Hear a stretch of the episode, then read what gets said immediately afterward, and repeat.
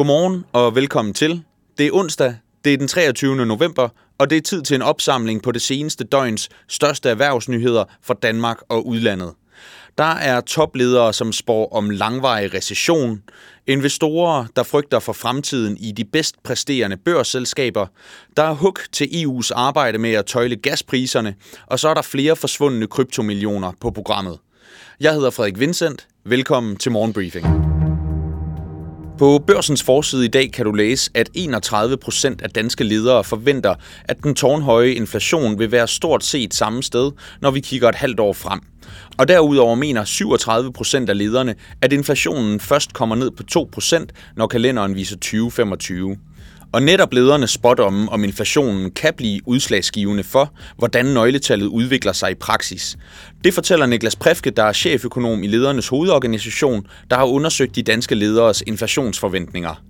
Mange af lederne sidder for eksempel og forhandler kontrakter, der løber over flere år.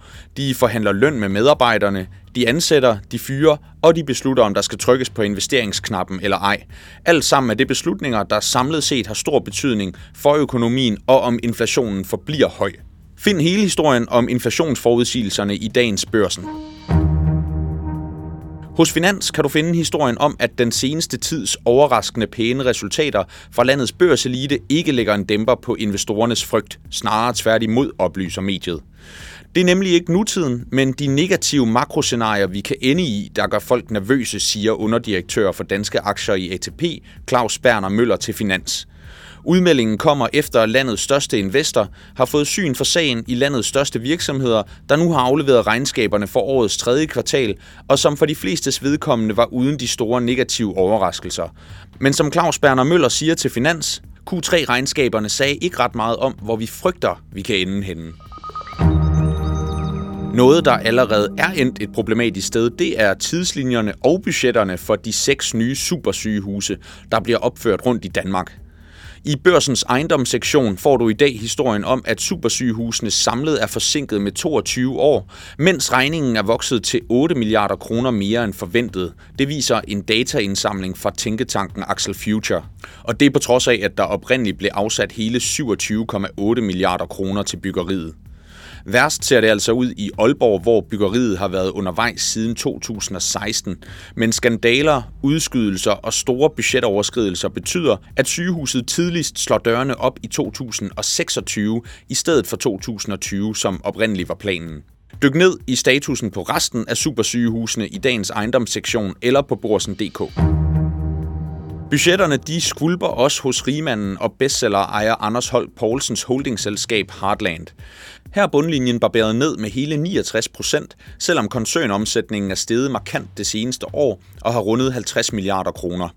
Toplinjevæksten i holdingselskabet er særlig borget af butikskæden Normal og tøjkoncernen Bestseller, fortæller Heartlands administrerende direktør Lise K., mens hun påpeger, at teknologivirksomheder i stor stil er ramt af markante kursfald. Få flere detaljer om Heartlands regnskab på borsen.dk. Vi fortsætter i budgetsporet med en historie hos Jyllandsposten. Her står der, at det socialdemokratiske prestigeprojekt Arne-pensionen, der har givet næsten 44.000 danskere ret til at trække sig tilbage fra arbejdsmarkedet tidligere, er kommet i alvorligt pengebeknep efter valget. Socialdemokratiet vil finansiere en tredjedel af omkostningerne til Arne-pensionen ved at indføre en lagerbeskatning på selskabers ejendomsavancer, samt ved at fastholde loftet for investorfradrag. Men partierne bag aftalen, de har altså ikke længere det nødvendige flertal i Folketinget til at kunne gennemføre finansieringstiltaget, og der er heller ikke udsigter til, at de kommer til at skaffe de nødvendige mandater, formuleres det i Jyllandsposten. Med andre ord, så er benene altså slået væk under, hvad der af Socialdemokratiet blev betegnet som en klasseren og fuldt finansieret aftale, der skulle tage fra banker og ejendomsspekulanter for at give til nedslidte arbejdere, skriver avisen. Og i Bruxelles, der får EU's forsøg på at tøjle fremtidige gaspriser hård kritik, skriver Financial Times. Tirsdag der foreslog Europakommissionen en prismekanisme i form af et de facto prisloft, der træder i kraft, hvis gasprisen stiger til over 275 euro per megawatt-time og fastholder niveauet i mindst to uger og samtidig skal prisen ligge mere end 58 euro over den gennemsnitlige markedspris per kilowatt-time for den flydende LNG-gas i en periode på 10 dage, står der hos erhvervsmediet. Så selv da de europæiske gaspriser var på sit allerhøjeste i sommer, så ville mekanismen stadigvæk ikke være trådt i kraft, da priserne kun lå over 275 euro i omkring en uge. En af de kritiske røster er Simoni Tagliapetra, der er senior fellow hos den Bruxelles-baserede tænketank Bruegel. Han beskriver prismekanismen sådan her. Det er en joke. Det er et forslag, der ikke kommer til at gøre nytte for nogen, og der er en seriøs risiko for, at det kompromitterer tilliden til kommissionens håndtering af energikrisen. Det siger han til Financial Times. Og så fortsætter det massive kollaps hos kryptoplatformen FTX med at trække overskrifter hos verdens store erhvervsmedier. Hos blandt andet Wall Street Journal, New York Times og Forbes kan du læse, at der ifølge FTX-advokater mangler store beløb i selskabets pengebeholdninger. Pengene de er enten stjålet eller forsvundet, lød det fra FTX advokater til en konkurshøring i Delaware tirsdag. Og imens så fortsætter det amerikanske finanstilsyn og Justitsministeriet deres efterforskninger af selskabet og dets ledelseshandlinger op til platformens krak tidligere i november. Financial Times skriver samtidig, at den nyindsatte ledelse i kryptoselskabet har fundet frem til kontantbeholdninger på samlet 1,24 milliarder dollar. Men det er stadig langt under de mere end 3 milliarder dollar, selskabet alene skylder til de 50 største kreditorer. Og samlet vurderer amerikanske myndigheder, at FTX kan have over 1 million kreditorer, oplyser Financial Times. De amerikanske aktier steg tirsdag solidt og mere end annullerede mandagens tilbagegang. Frygten for flere coronanedlukninger i Kina og strække i jernbanefragten i USA, de gled i baggrunden til fordel for fokus på flere chefer i den amerikanske centralbank, der de seneste dage har talt for en mindre renteforhøjelse i december på 50 basispoint i forhold til de seneste fire møders 75 basispoint. Og på den baggrund, der steg det brede S&P 500-indeks tirsdag med 1,4 procent. Dow Jones gik desuden op med 1,2 procent, mens Nasdaq efter en negativ åbning vendte rundt og endte i plus med 1,4 procent. Herhjemme der tog de største danske aktier også et nyt skridt frem i tirsdagens handel med en stigning på 0,5% til eliteindekset C25. Og du kan læse meget mere om op- og nedture på aktiemarkederne på borsen.dk Investor. Og så tager vi en tur forbi Østrig. Her er den danske entreprenør og bildesigner Henrik Fiskers selskab Fisker Incorporated for nylig begyndt at producere virksomhedens første model Fisker Ocean.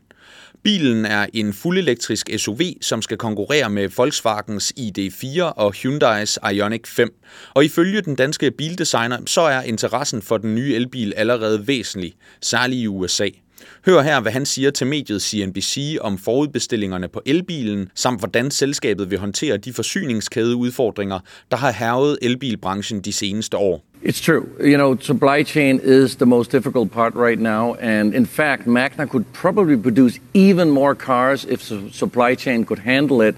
So if you look at our ramp up, we actually start with 300 cars in Q1 next year, which is really not that much. But then we go to 8,000 because at that point we feel that the suppliers are with us. So we have actually seen if we give the suppliers the time, if we, if we spend enough time with them, we can bring them along. Henrik Fisker gik i 2013 konkurs med sit første elbilselskab, Fisker Automotive, og ifølge CNBC, så er der allerede nu stor skepsis blandt investorer i forhold til, om finansieringen, der ligger på omkring 800 millioner dollar i det nye selskab, overhovedet er tilstrækkelig.